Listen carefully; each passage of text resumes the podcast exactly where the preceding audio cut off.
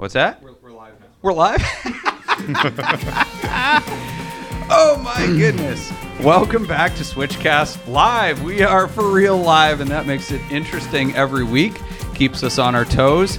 Uh, tonight, it is just me as your host, Doug Tabbutt, Cannonball Run record holder and founder of Switch Cars and a few other ventures um, with varying degrees of success.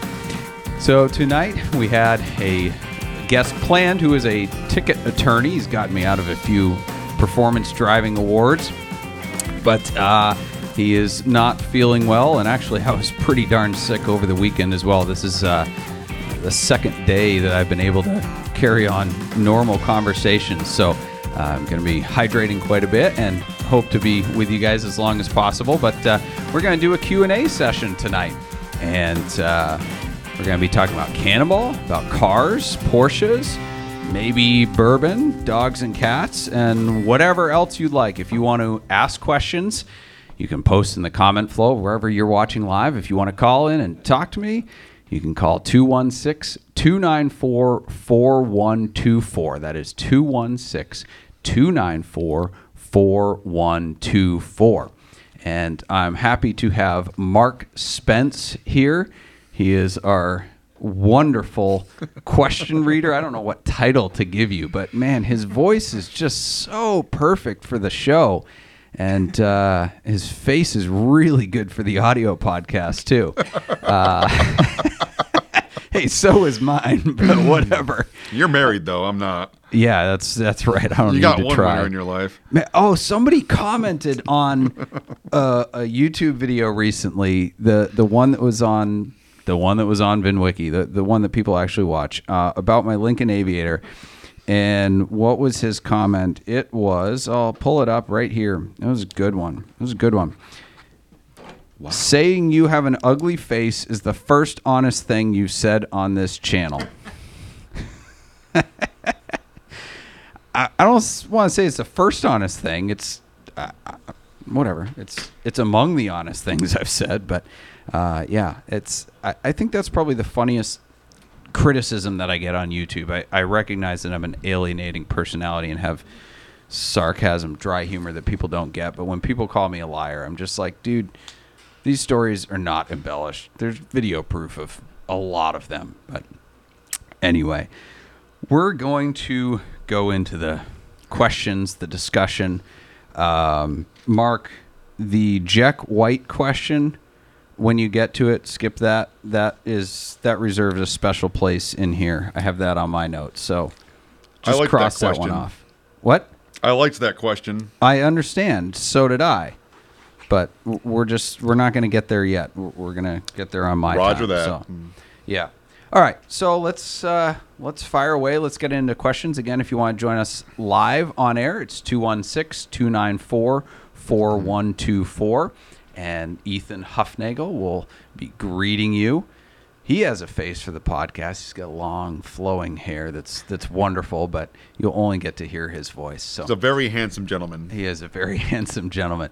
All right, Mark, fire away. What is my first question? The first question comes from Stephen Brooks. Brooks, and it's a two-parter.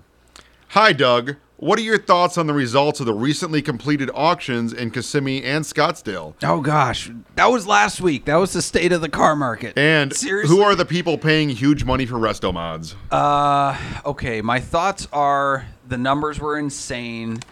They're more insane than they've been in a long time. They bring me back to the times of the million dollar Hemis in the 2000s. Um, I've, I've never, I don't want to say I've never seen anything like this, but yeah, the, the numbers are, are pretty crazy. But that's nothing new the Scottsdale auctions have always been known for crazy alcohol fueled and TV attention fueled bidding wars. And then uh, people wake up the next morning and, and roll over in bed and realize what they brought home. And it's, it's not always a, a pretty sight. And, and to answer the second part of the question, the, the especially the hot rods and the resto mods, if you look closely at some of those cars, you have to be really careful what you buy because there's a lot of Bondo Queens. There's a lot of cars built in a hurry for selling at the auctions and they look really good under the lights and they might sound really good because they've got an LS in them, but the wiring is bad and the body's bad. And you got to spend 10 or 20 grand straightening them out when you get them home to get them to where, you know, you maybe thought they were going to be. So you just got to be really careful when you're buying that stuff there. Uh, but as far as who's paying the crazy money for the resto mods, for good ones, I, I totally get and appreciate that market. I would be the guy that will buy a resto mod, Thunderbird, Mercedes SL, Corvette. There's a lot of companies doing it, and they're putting modern drivetrains, modern electronics. They're stretching the chassis. They're making them good to drive, livable, reliable, and but with the classic styling. And I think that is just being appreciated by the people who want the nostalgia of that design, but don't want to actually live with how bad the cars were in the 50s and 60s. So I totally understand and appreciate that market. Um, I would love um, Mech- Mechatronics. I think is doing Mechatronik is doing like 560 SL or yeah, like old SL resto mods that 280 SL. That's what it was, the 280 SL, and they're doing resto mods. And uh, man, I want one of those. Yeah. All right, fire away. What's the next one? Next question's from Tyler to John. What's the biggest temptation while running a godly business? Hmm. Okay. For the atheists out there, it would be, we'll just say, an ethical business. uh, honestly, it's to just get lazy, to cheat. It's very difficult to see people who do things slightly below board and not I'm not even going to say like shady it's just kind of how things are normally done in the car business we'll call it cutting corners and they do really really well and it's hard to see that uh, and see them be more successful and not understand uh, i don't know. That's the biggest temptation i guess. Um, and i guess the second biggest temptation is just jealousy of not being content with where i am and again seeing others prosper more or in different ways and not being able to be content with what i've done and where we're at so that, that's it next one Uh, the next one comes from Steve Brown at Cannonball GMC. How did you meet Arne and what made you and him such good driving partners? Yeah, so Ed Bolian introduced me and Arne. Arne is my co pilot for life. I even got him a bumper sticker that says, Jesus is my savior, but Doug is my co pilot. Um, I was hoping he'd get me one in, response, but I guess I'm his co pilot, not vice versa. But uh, yeah, so we met through cannonballing stuff. I guess we actually met on the 2017 C2C run, and then Ed brought us down to Atlanta to film some stories for his um, uh, fledgling at the time channel. And we hit it off. We just liked each other. Um, and I kind of put a bug under his ear that he needed me because I actually needed him a lot more in order to, to break a record. But I made him see that he needed me on his team to do what he wanted to do. And our values aligned, our personalities meshed. Um, we both love Jesus and driving fast cars and costumes and all that. So, and neither of us take ourselves too seriously. So that that just became a natural thing. Go for it. The next question is from Exotic Car Guys Official. My question was for the pup. Maybe next time. Oh, yeah, I'd Uh, love to have womp, my doggy. Chester on here, but he might whine. uh, hey, all right, sorry. Uh, uh, a live stream viewer. Hey, Doug, what's the process for finding a car with a specific VIN, specifically when it's a regular car? I'm assuming you have the VIN. That's a start. Uh, Google is your friend. to see if there's any listings on it or past images or anything. Uh, maybe a dealer sold it previously. You can track them down. Uh, if you have a Carfax account or a friend with a Carfax account, you can start there, find out where it was serviced last, where it was registered last, and just follow every lead and see where it takes you. Um, oh, another good one. Uh, I think you're cool as hell. Just don't mess with my cat. Yeah, okay. Well, as long as your cat doesn't try to live on my Corvette, we're fine. I had this discussion. So my shop manager has a few cats, and he's worked for me for like six years. And a couple months ago, I finally had to break it to him, or the news was broken to him that I don't actually hate cats. I am a dog person. I prefer them, but I do like cats. They're just not as snuggly and friendly and all that. They're so aloof and Cats are horrible. I don't know. I, but he was kind of surprised at that. I, I think he thought I was cruel or evil or something for a while. Who are the unsung heroes of cannonball attempts? Oh gosh. Um, one comes to mind, I think immediately, and that would be Yummy Deets. He does what he does for the joy of it. He doesn't talk about it. He set a nutty solo record. Um, basically, followed Sean and Jason and Mark to LA on that golden weekend in April of 2020. So 2754 was his solo record time in a Cadillac ATS and he also did 3125 I think it was with Benjamin Preston and with his son in his Honda Odyssey minivan with a cargo attachment that was a fuel cell hanging off the back of his van. He always has a smile on his face. He is always looking to other people's interests in the community. He's always giving praise. Uh, he's just friggin' awesome. He's a great cannonballer. He's consistent. He's so much fun. He always has a beer in his hand and a smile on his face. And if you don't have a beer in your hand, he'll probably hand you his and go get himself another one. Like, I, I don't know. It's there's many, but he comes immediately to It'll mind. be in his back pocket. Yeah.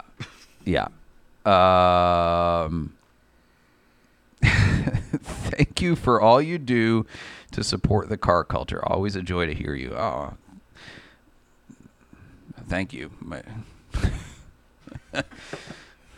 I get so, I get so many insults. I don't know what to do with compliments. I, I can't have a smart ass response for them. Go, Mark. The next question is from Mr. Taylor Hall at Taylor Hall 82 on Instagram. What are the top three cannonball cars 1984 or older? No lies, Doug. Also, what are the secrets on, to being on, this? top three, top three cannonball cars. 84 or older. Okay, I have to give a shout out to Bradley Young too because he asked uh, an iteration of this question. Um, Porsche 928, Mercedes 450 SEL 6.9. Both of those, neither of those have ever won a cannonball event, but both of them have at least one second place finish, if not two each.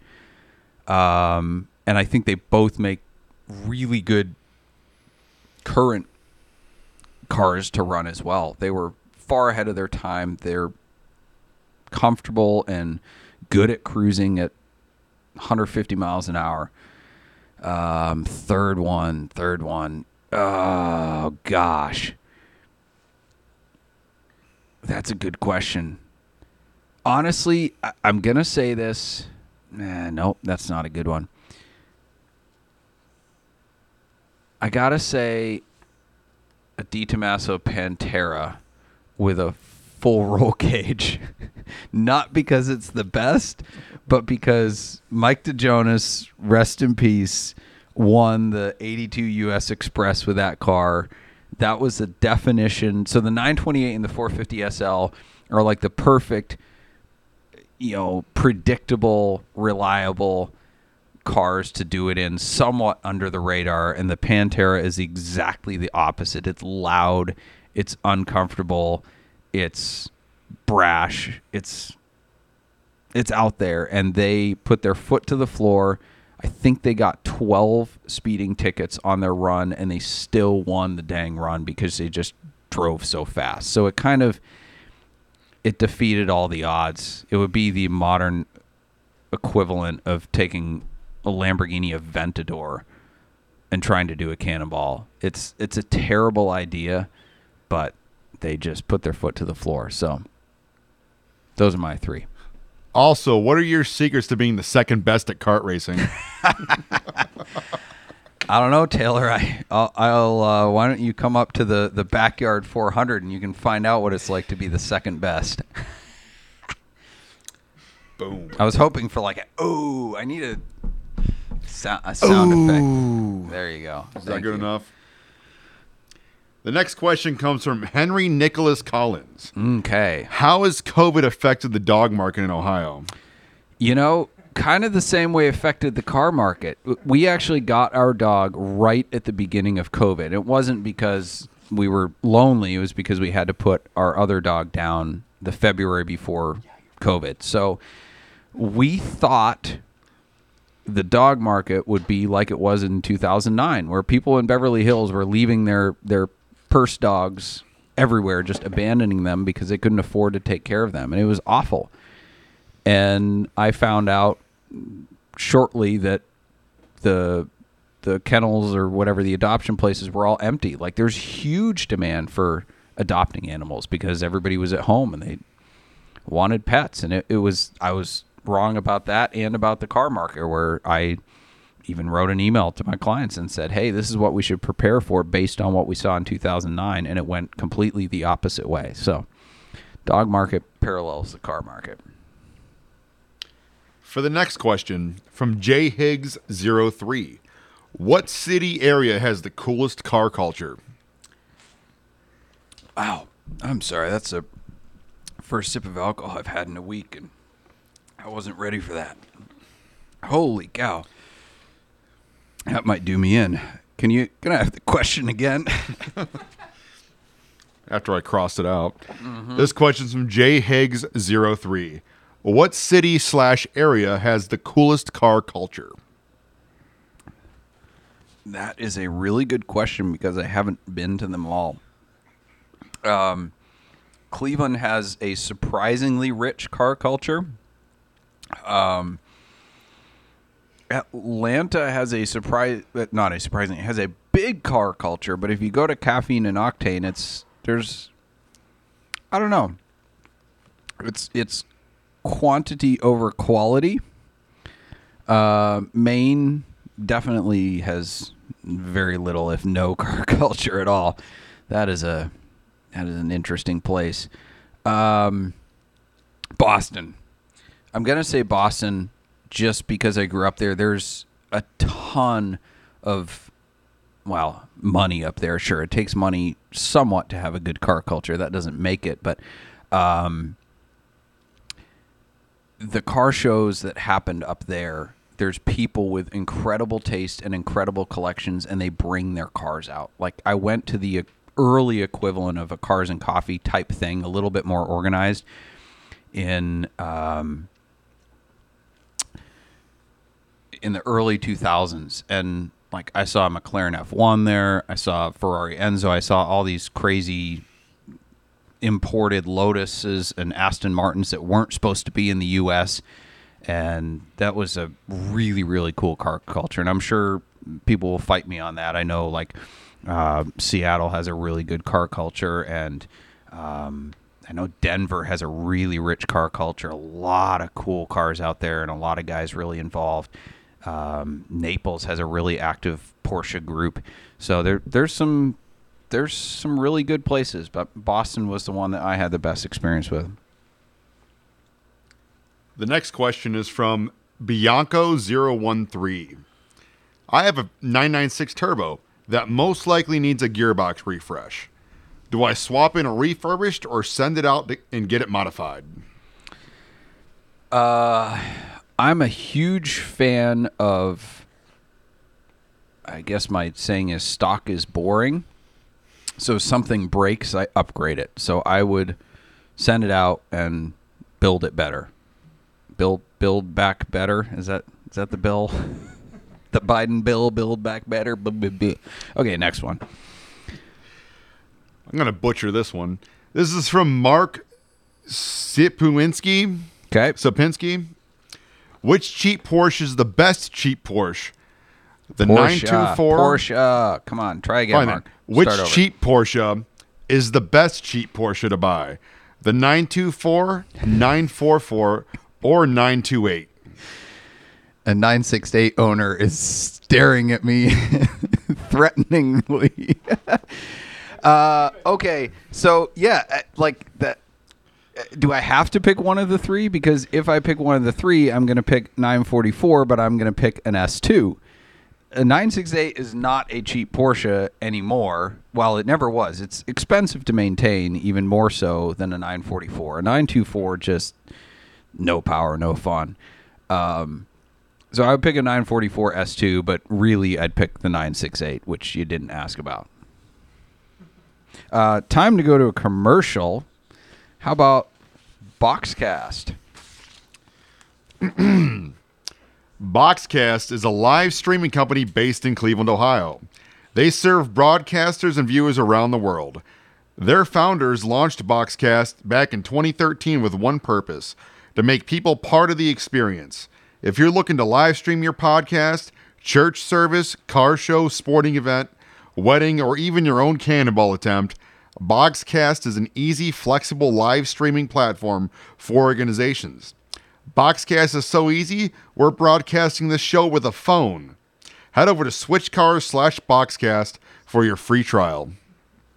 switchcars.com slash boxcast thank you all right if you'd like to join us you can call 216-294-4124 call in live with your question and post it in the uh, comment flow we're getting a lot coming in here through the comments i love this one I had a good wholesale customer ask me about replacing some IMS bearings on a 2007 911 C4S and a 2012 Carrera S. From my research, it doesn't seem as important as the older 996 models. Is that accurate? Uh, yes and no. The, the person asking you the question is too smart for their own good.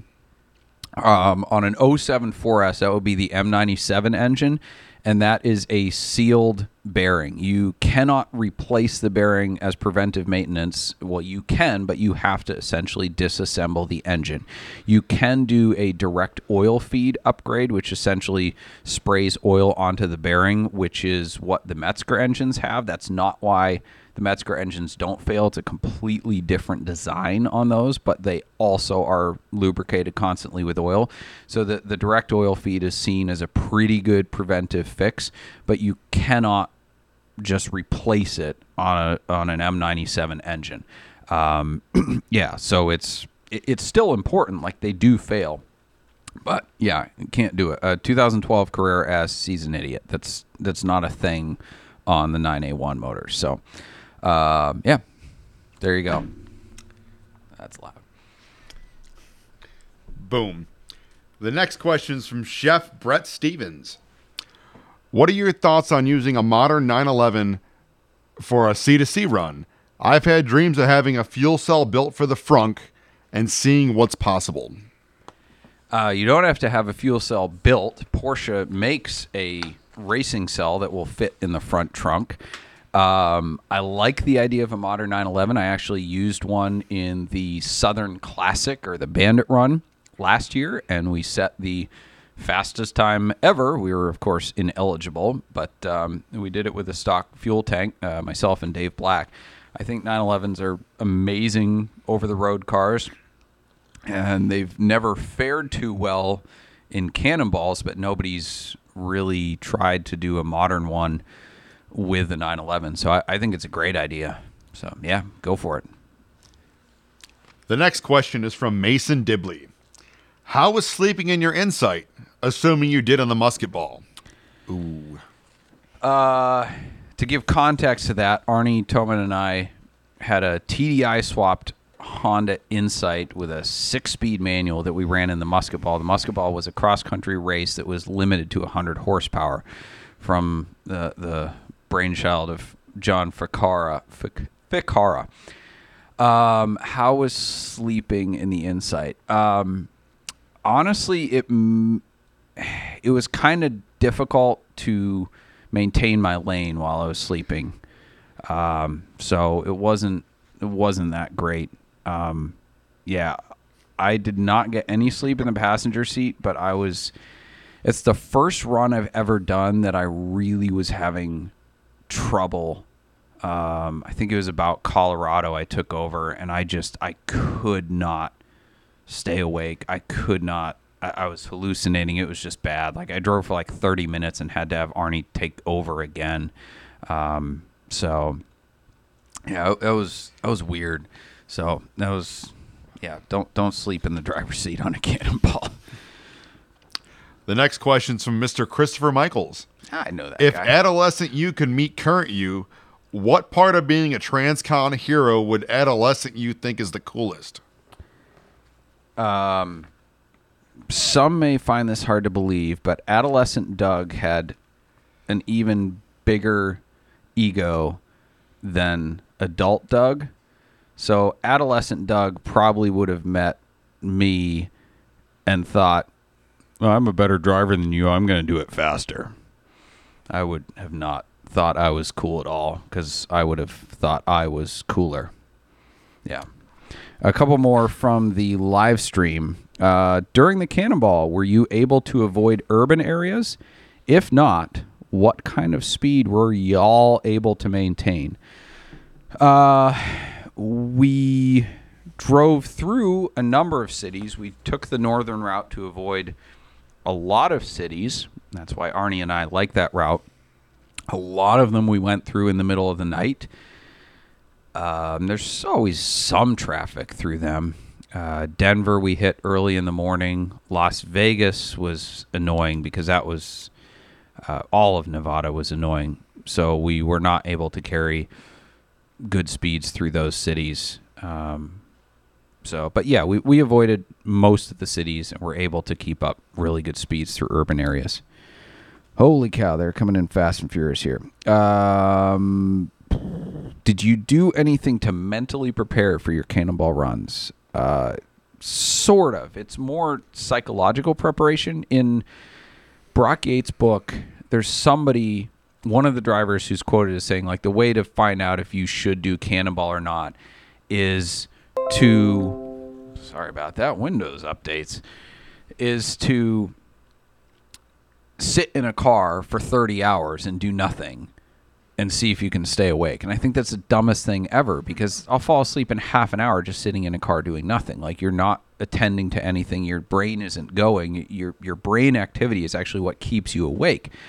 So for me it was getting good rest uh, the week before. Um, often I would change my diet somewhat, uh, drink less, try to get my digestion under control, um, relax as much as possible. Although before Cannonball, that's hard because typically you're stressing over a last minute build and things like that. So, um, yeah, a lot of it is just making sure I'm in good overall health, and that affects the mental part of it. And, and sleep is a big part of it. Uh, I did try to work out quite a bit as well, just again to have the whole the whole body and mind in in good shape in order to be as as alert as possible.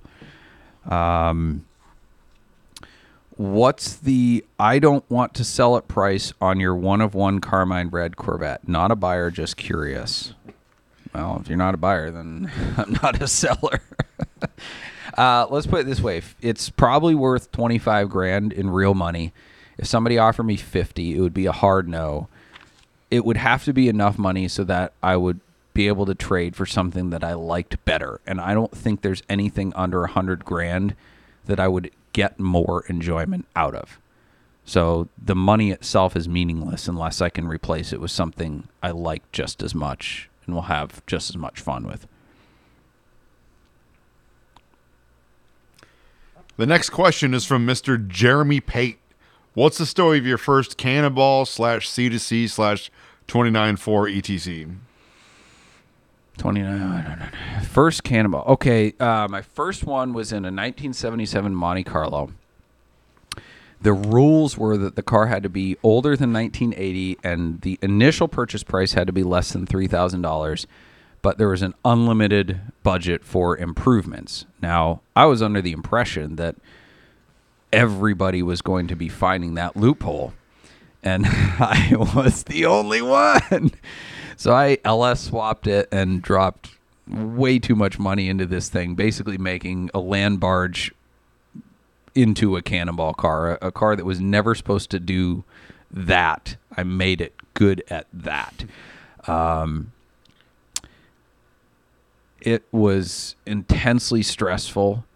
Um, I had a love hate relationship with my builder. I like the guy as a guy, but it was he was learning and it was a stressful time talking about mental preparation like it was the exact opposite um, i think my bald spot is to bl- or, or that is to blame for my bald spot all the stress that, that i went through trying to get that car ready uh, because we basically had to reinvent it the first one um, we almost didn't make it to the start line the night before. I almost called it and just said I'm going to take my Touareg diesel because we'll set a fast time. We won't be eligible, but who cares? We'll just do it.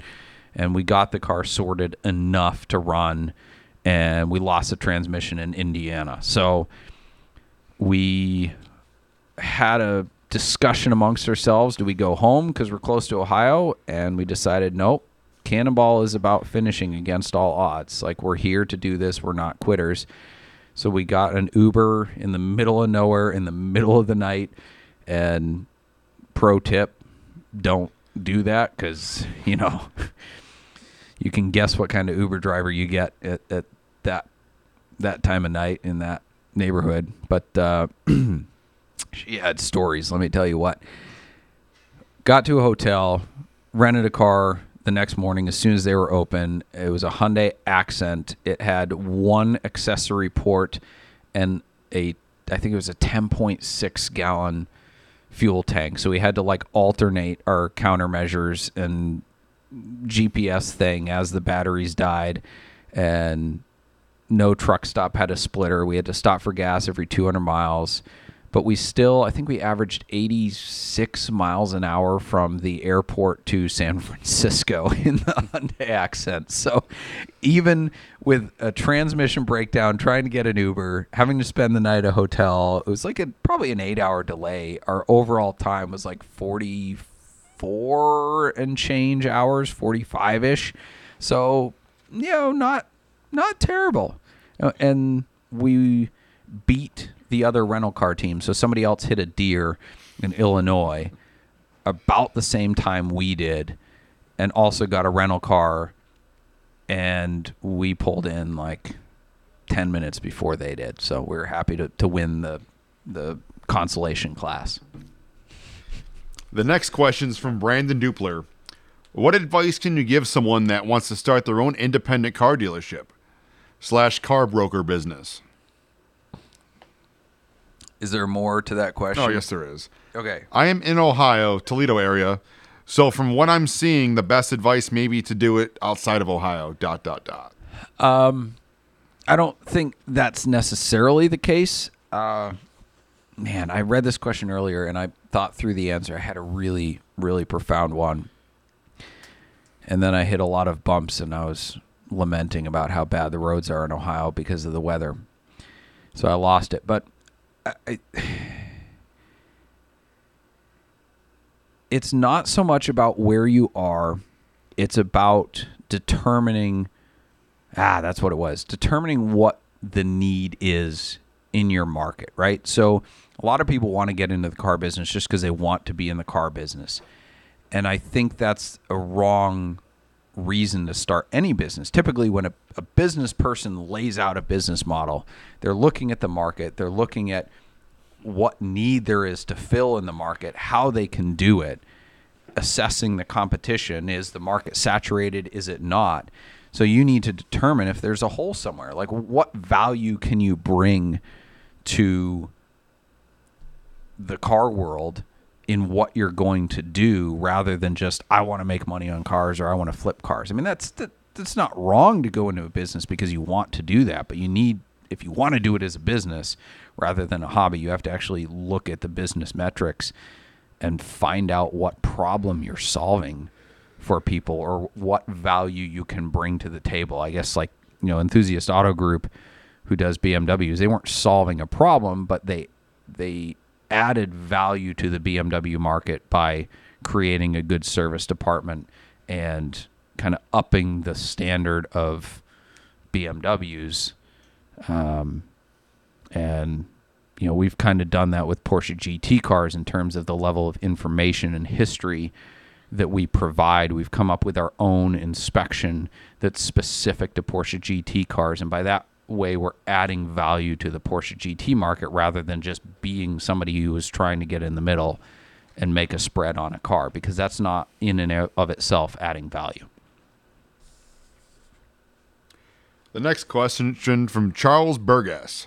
When you did your first cannonball, was it better or worse than you expect, expected the trip to be? Was it anything worse. like you expected, or is it probably the better question? Uh, I, yeah, I didn't want to break down. Obviously, um, it was an adventure. We made it. It's fine. Um, I would have liked my first cannonball to be in a proper car to kind of learn cannonball with air conditioning and comfortable seats uh, and then go back and do it more for fun with an old car but that was kind of the way into it so i didn't I didn't want to do it with an old car made to work, but it was what it was. So go for it. The next question, I'm going to butcher this name. Eric Z. Zivith. Sure, Eric yeah. Z. Top cars for doing a run. I'd love to hear about your analysis of what makes a good car for runs.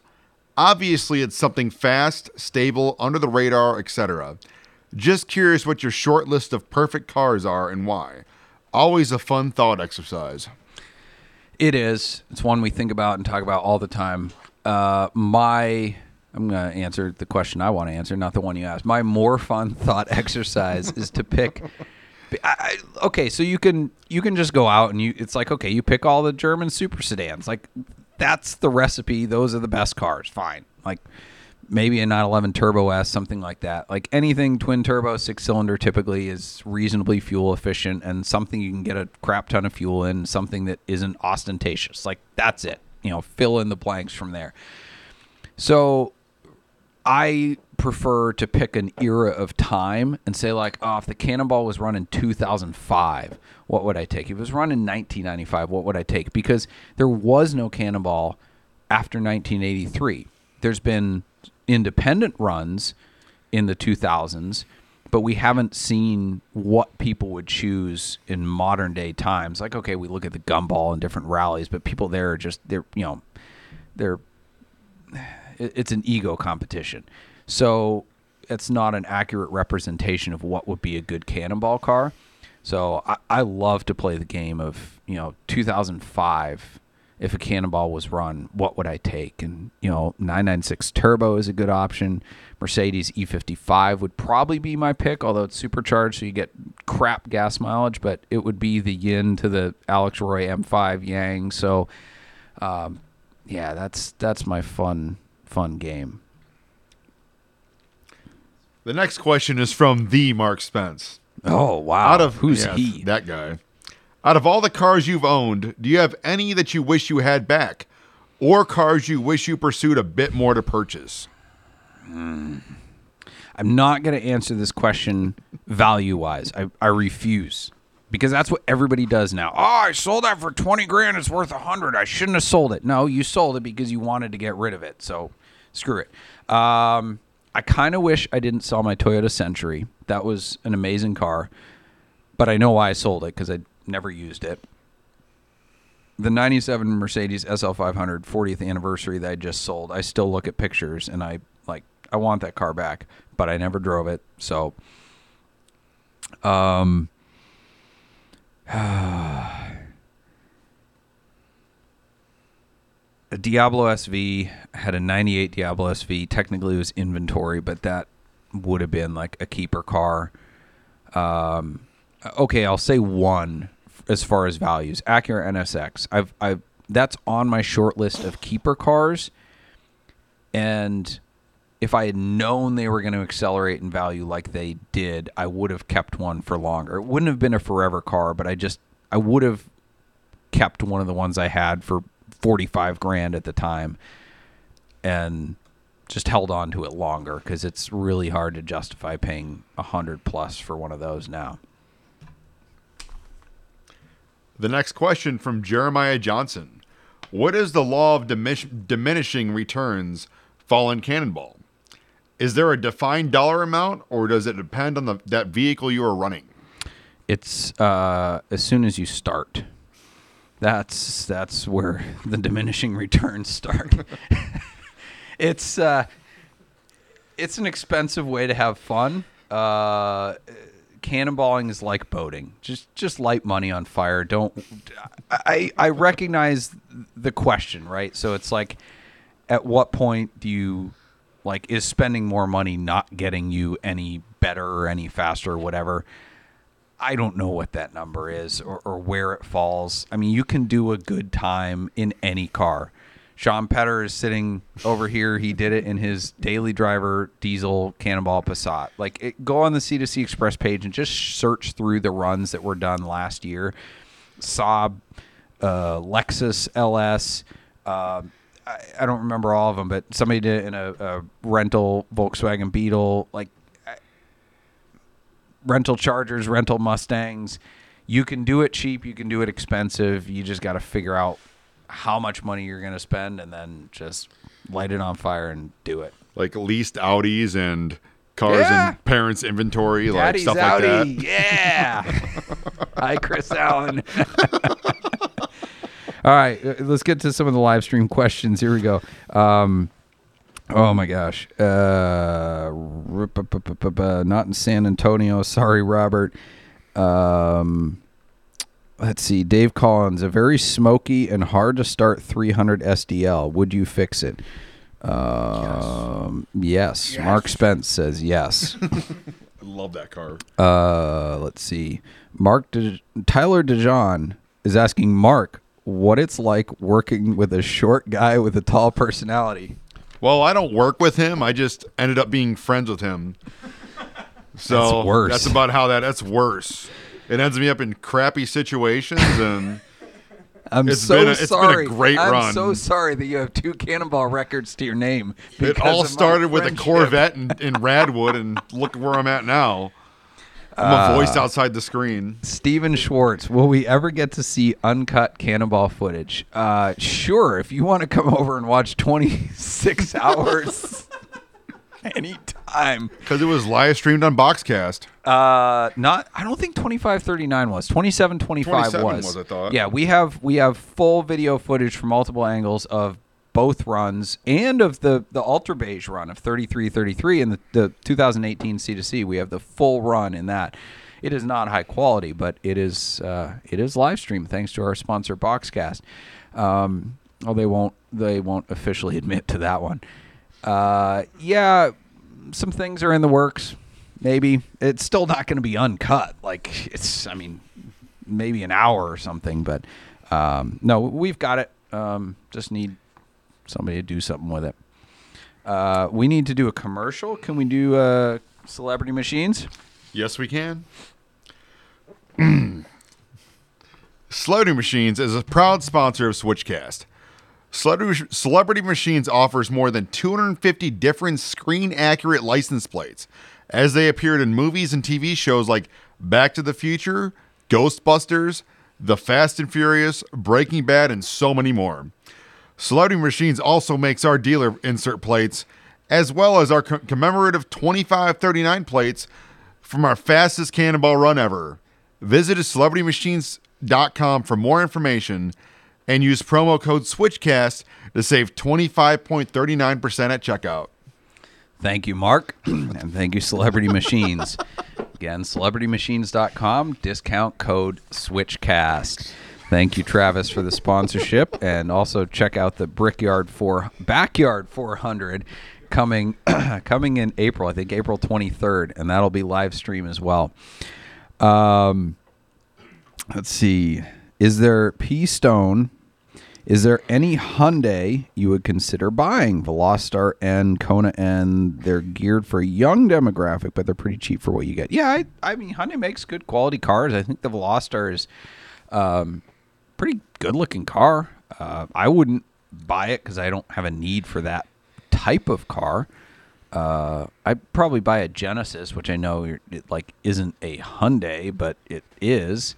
Um, their Genesis sedan is pretty stinking awesome. So if I wanted a hyper luxury, uh, you know, mafia mobile, I think it'd probably be the Genesis. So, um, Tyler, did you have a question? Sure. Why don't we let Tyler, Ty, Tyler, Tyler ask his question, and then I think we should. We're gonna get to the question of the week. Yeah, we'll. we'll uh, the question of the week is a really good one. So stick around for that. We're gonna do a few more, and then we're gonna get to question of the week. That is, uh, we've got a doozy this week. Uh, Tyler, Sixty Eight owner, has a question for us. That's not all I got. All right. so I want to talk about the other car.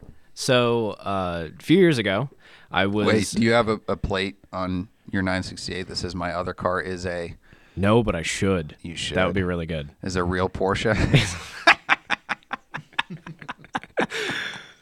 I kind of want to do that now. Actually, that would be amazing.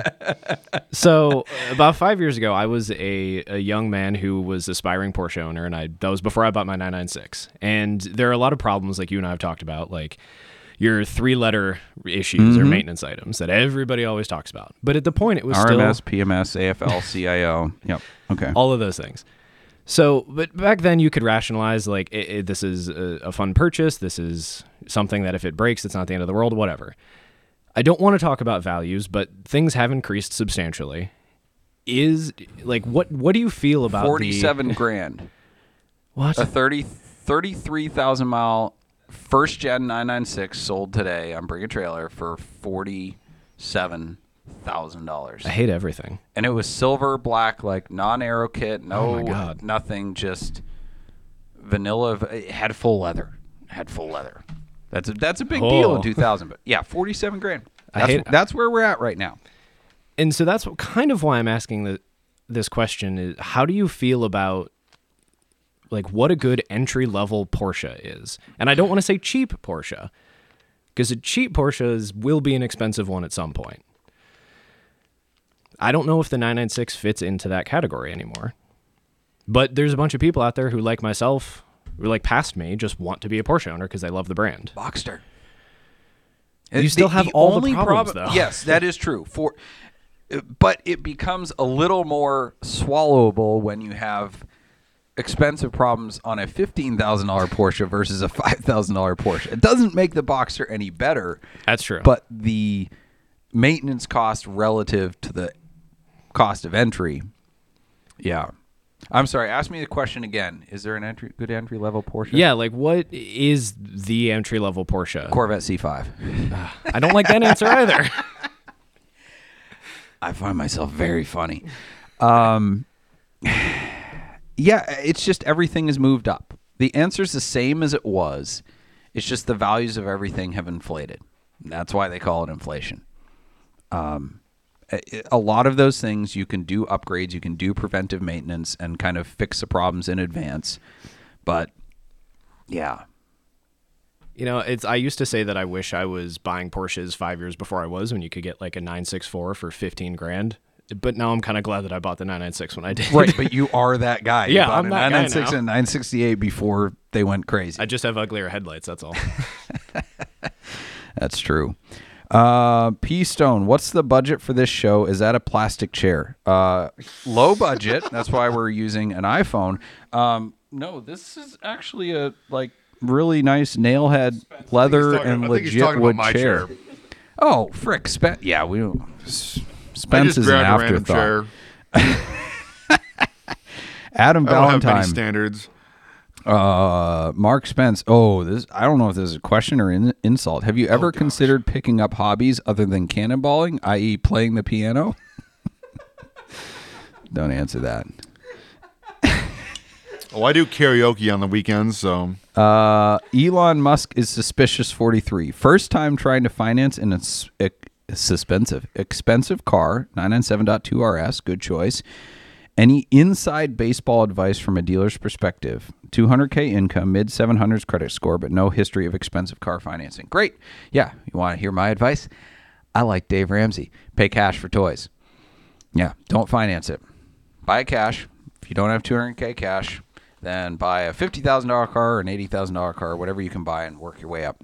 Low stress, no risk. Do it. So I do it. This is another question from Christopher Michaels. Money no object. What car and currently available mods would you choose for the ultimate cannonball car?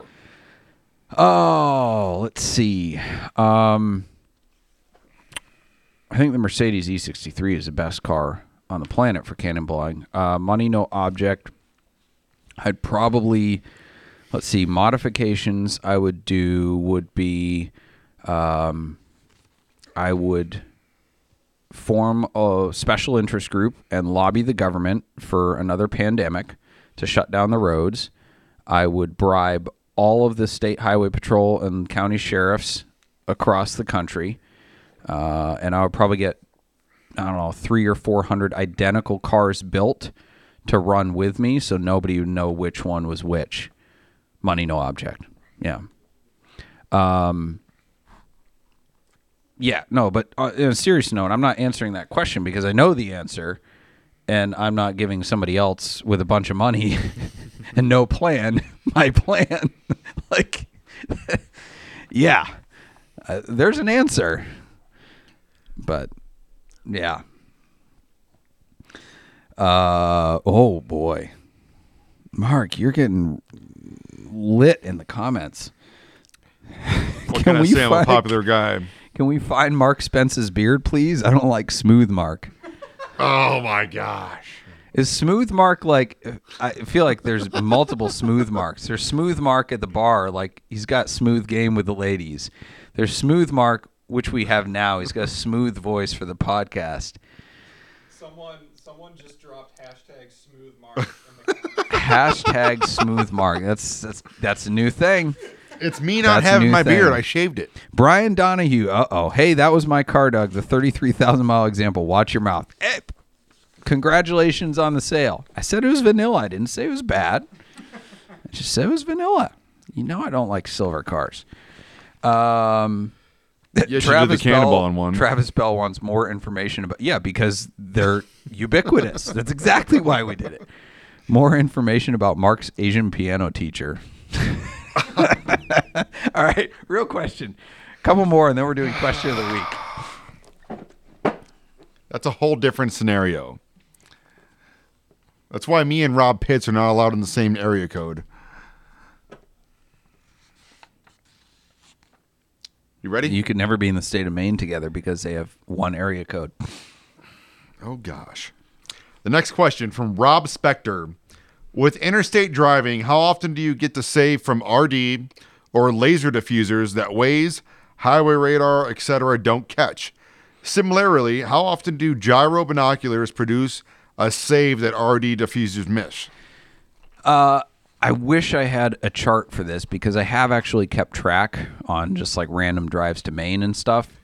Um, on it's not just saves but false alerts to kind of gauge the ratio. But I've never put it in scientific format in an Excel spreadsheet to say like here's the rating of each. But I've kept mental notes. Uh, binoculars and a key word good spotter with the binoculars are far and away the number one most reliable best countermeasure. Um, you're essentially never going to have falses with that. You may not have as much advance warning as highway radar, radar detectors, things like that. But uh, Waze you get a lot of falses. Even like one Waze to another, we typically run three Waze. Uh, you won't get the same reports on each one, which is why highway radar is better because it aggregates the reports. Um, highway radar is far more reliable, but still relying on Waze. So it's probably about a fifty percent, sixty percent, sixty percent real versus false reports. Radar detectors, if you have them set properly, you're rarely going to get any false reports. Um, but again, like how many guys are using instant on? Some states they're completely worthless. So even that data in terms of which countermeasure gives you the most reports or the most saves versus falses depends on the state. So you could literally break it down by state and say, okay, this state radar detector, you know, Ohio, radar detector completely useless. You need binoculars and a laser diffuser. Period. Well, uh, I should say Waze, Waze or highway radar also because typically the cops are sitting in the median.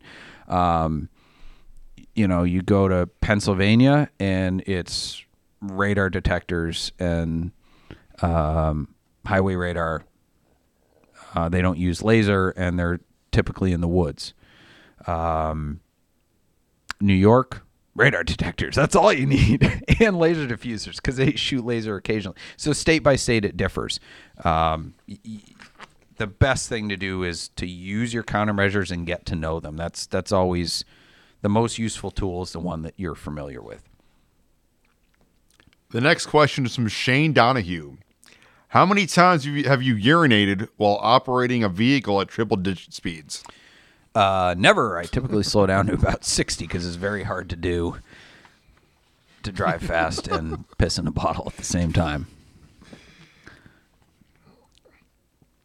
The next question is from Brad Caron. What do you think about what do you think of my rally idea? Marden's Rally. Martin's. Martin's? Yes. Teams start at a central location in Maine. They then travel to all 14 Mardens, obtaining a re- receipt from each location. The drivers can then go to the store in any order to help strategize with stores being open and driving the large distance between northern and southern locations. That that kind of just sounds like my family's Christmas shopping. That's Uh, Martin's, for those who don't know, is a store. It's a department store in Maine. Their uh, famous tagline is "Should have bought it when I saw it at Marden's." Anyway, it's it's an awesome store. Um, yep. Next question. This is from Sean Mason. Would a plane provide a solid advantage today?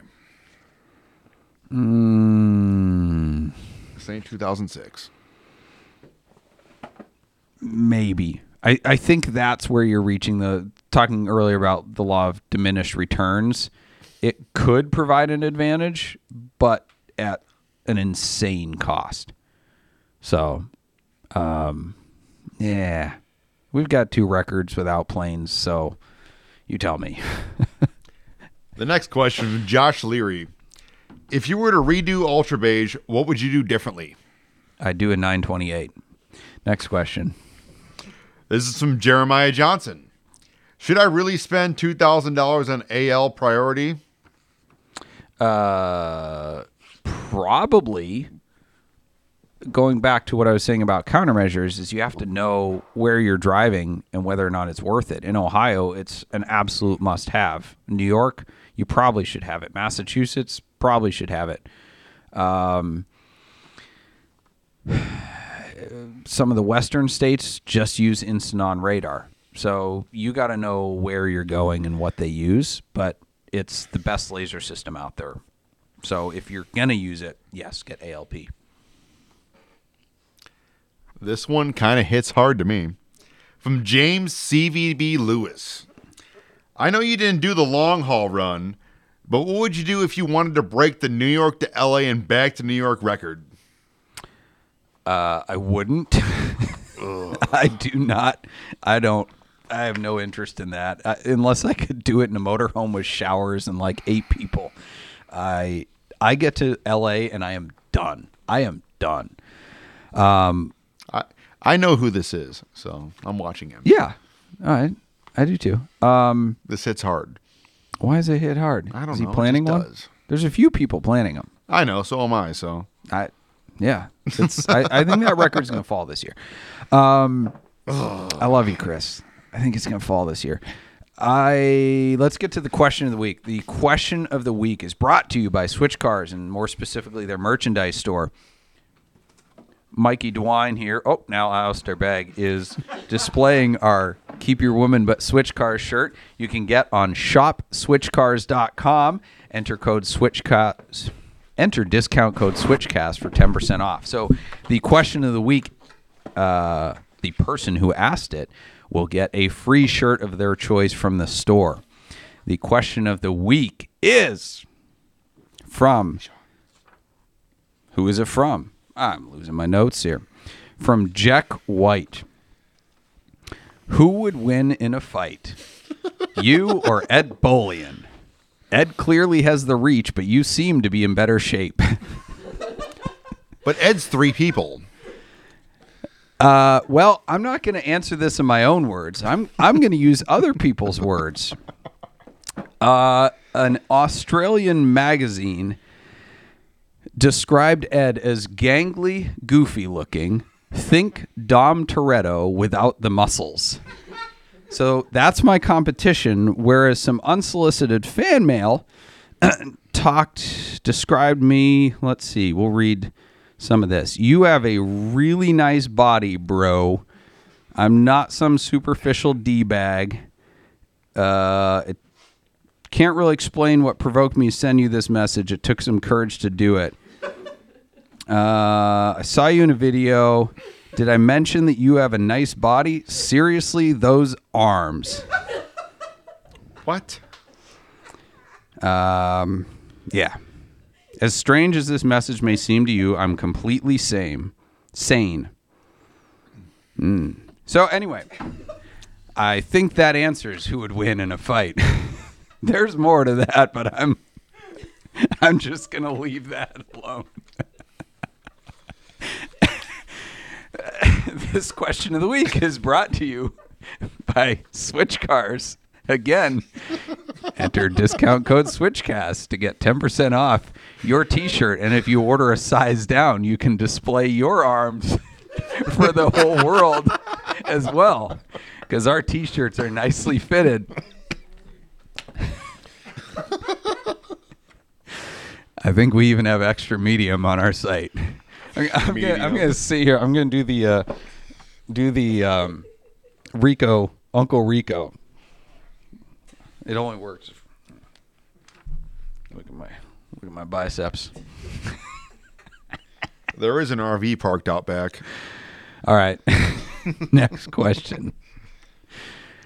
Uh, the next question's from Dan Hammond.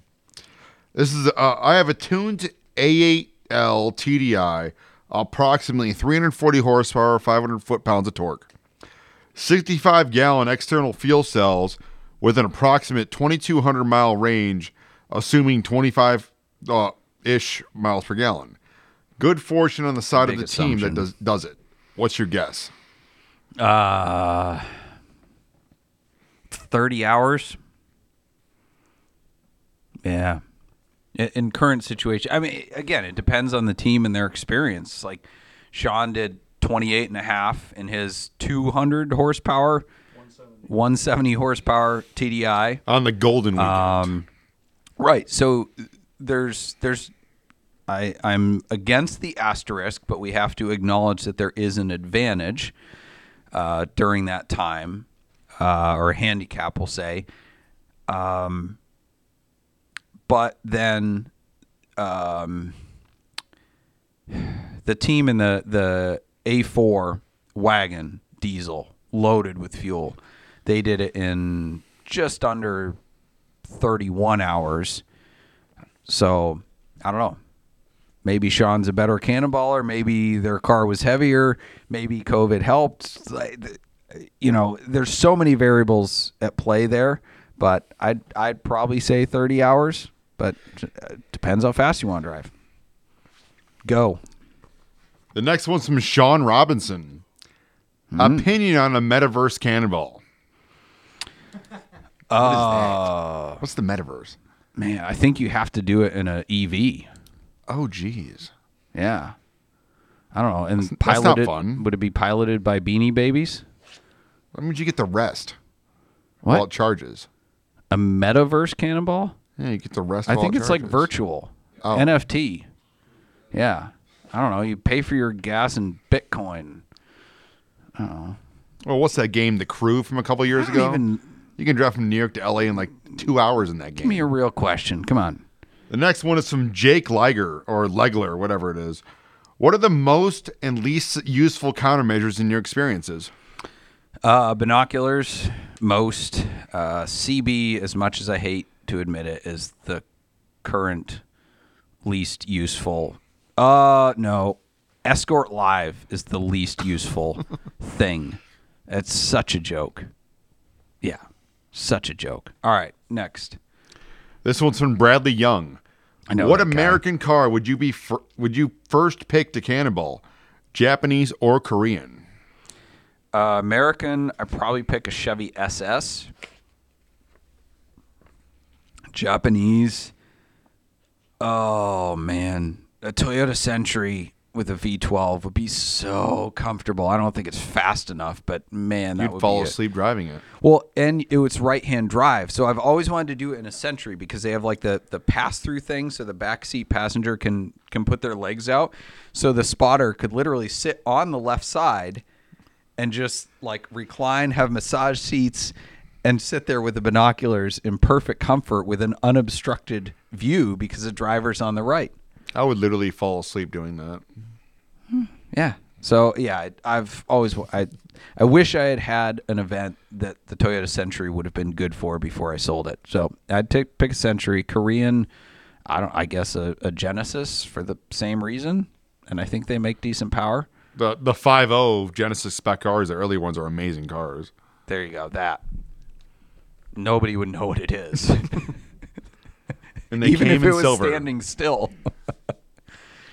is that a Hyundai? The next question is from Ken Lin. Next What's a the better mic, youth Mark. group band? DC Talk or Newsboys? Uh, DC Talk all day long. Aren't those punk bands? say if they hear that I'm Jesus freak. I totally thought those were both punk bands from the DC area.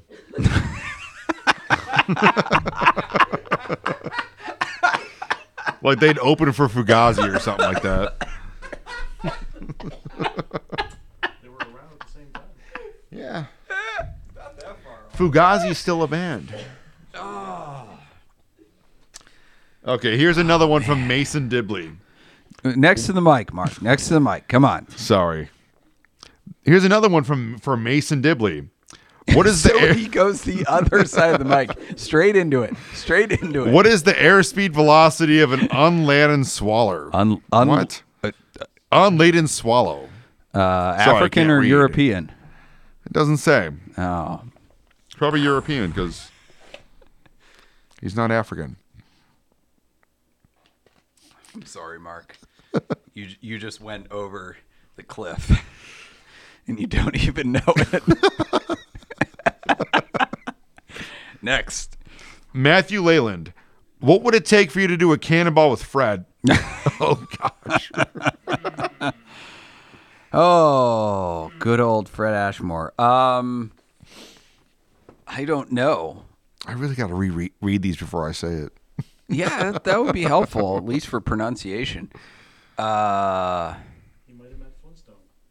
What's that? He might have. Fred Flintstone. Fred Flintstone. Yeah, I, I don't know. There's, I I don't think that would happen. Yabba I, dabba I. I think, um, the odds.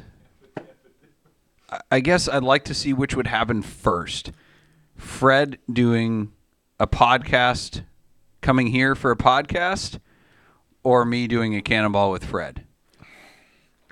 I I would have Fred on as on the podcast.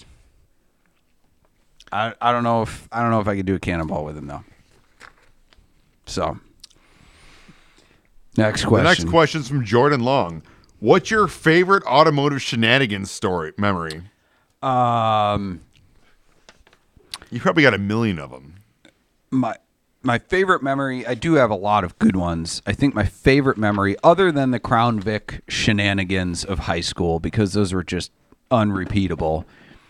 Uh, Gulf Shores. So the Cannonballer group in February of 2020, one of the Cannonballers had a condo in Gulf Shores, Alabama, rented like eight more for the rest of us. And it was a pure time in cannonballing. It was after Arne and I set the record. It was before Cannonball got, I guess, diluted, but also kind of put on the map by COVID. Um, the weather was terrible, which made it fun for me. It was the off season. We all went to this car dealership that was high end cars that were in terrible condition and priced like double that of retail. Um, had a challenge to see if any of us could test drive them because they had a no test drive policy, and I finagled my way into test driving a Jaguar. Then we went to the go kart place, and it started raining, and Ed and I had to shrewdly negotiate the kids to let us do one more race and we all like it was a huge pile up of almost I mean it was like 20 go-karts just with a massive pile up because we all lost traction.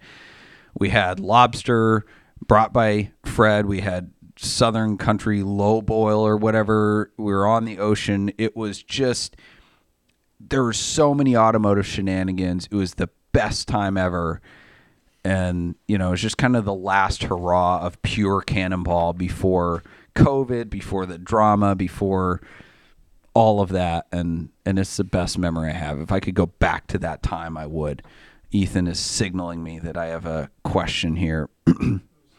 Um if stig did a can rice farmer if stig did a cannonball run what time do you think stig would do Which Stig?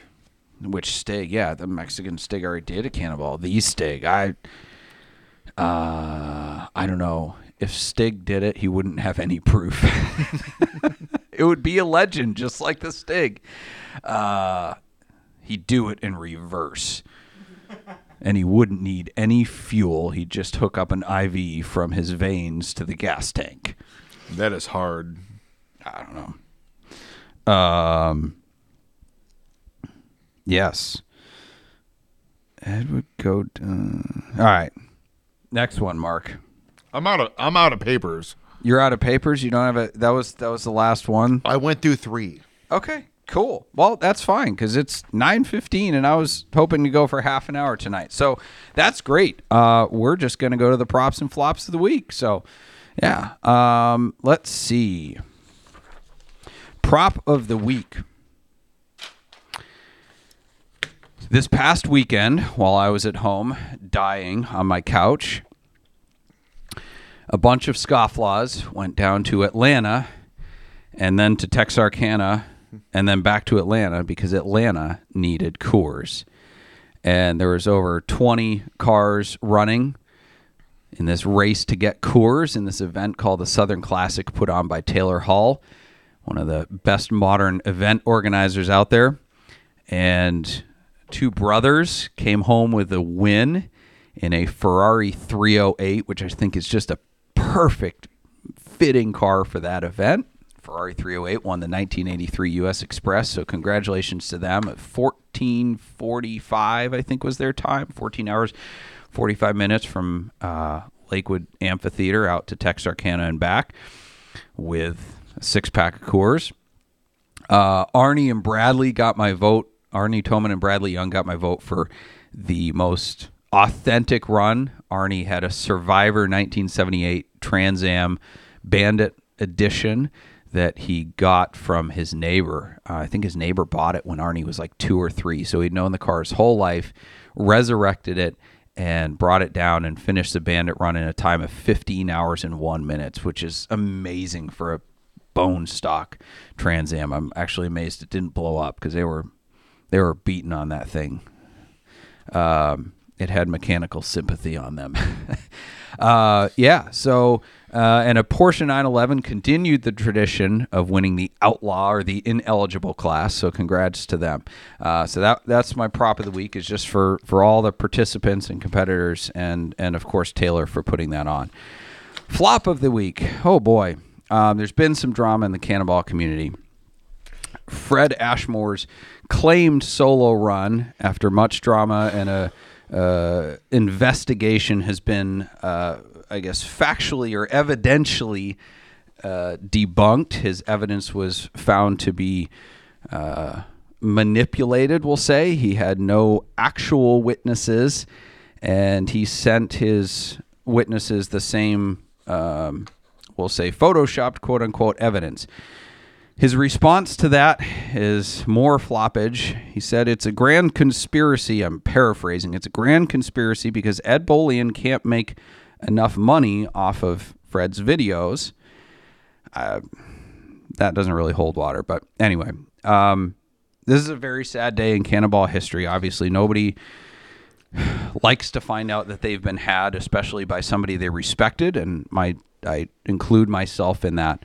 Um, but the truth of it is, there's no proof that he did it, and the proof that he put forth serves to prove that it didn't happen. So, anyway, uh, however, while Fred didn't do his solo transcontinental drive at incredible speeds, we did find in our investigation via court records that he was arrested last year in Oklahoma for speeding.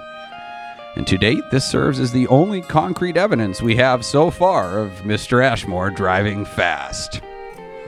But um, where's my thing? Where's the drum set at? Ah, it's off to the side. Anyway, that wraps up our episode. Thank you for being with us. Thank you to Mark Spence for narrating and uh, asking Why, questions you. for me. I love your voice there. Um, I'm glad someone does. Yes, I do. Thank you to our sponsors GT Vault, Boxcast, Switch Cars, Celebrity Machines, the Backyard 400, and thank you to Stephen Holm Woodworking for providing this amazing table. Thank you to our producer and call screener, Ethan Huffnagel. Our bumper music is provided by Emily and Ivory. You can stream their full album on SoundCloud or Spotify.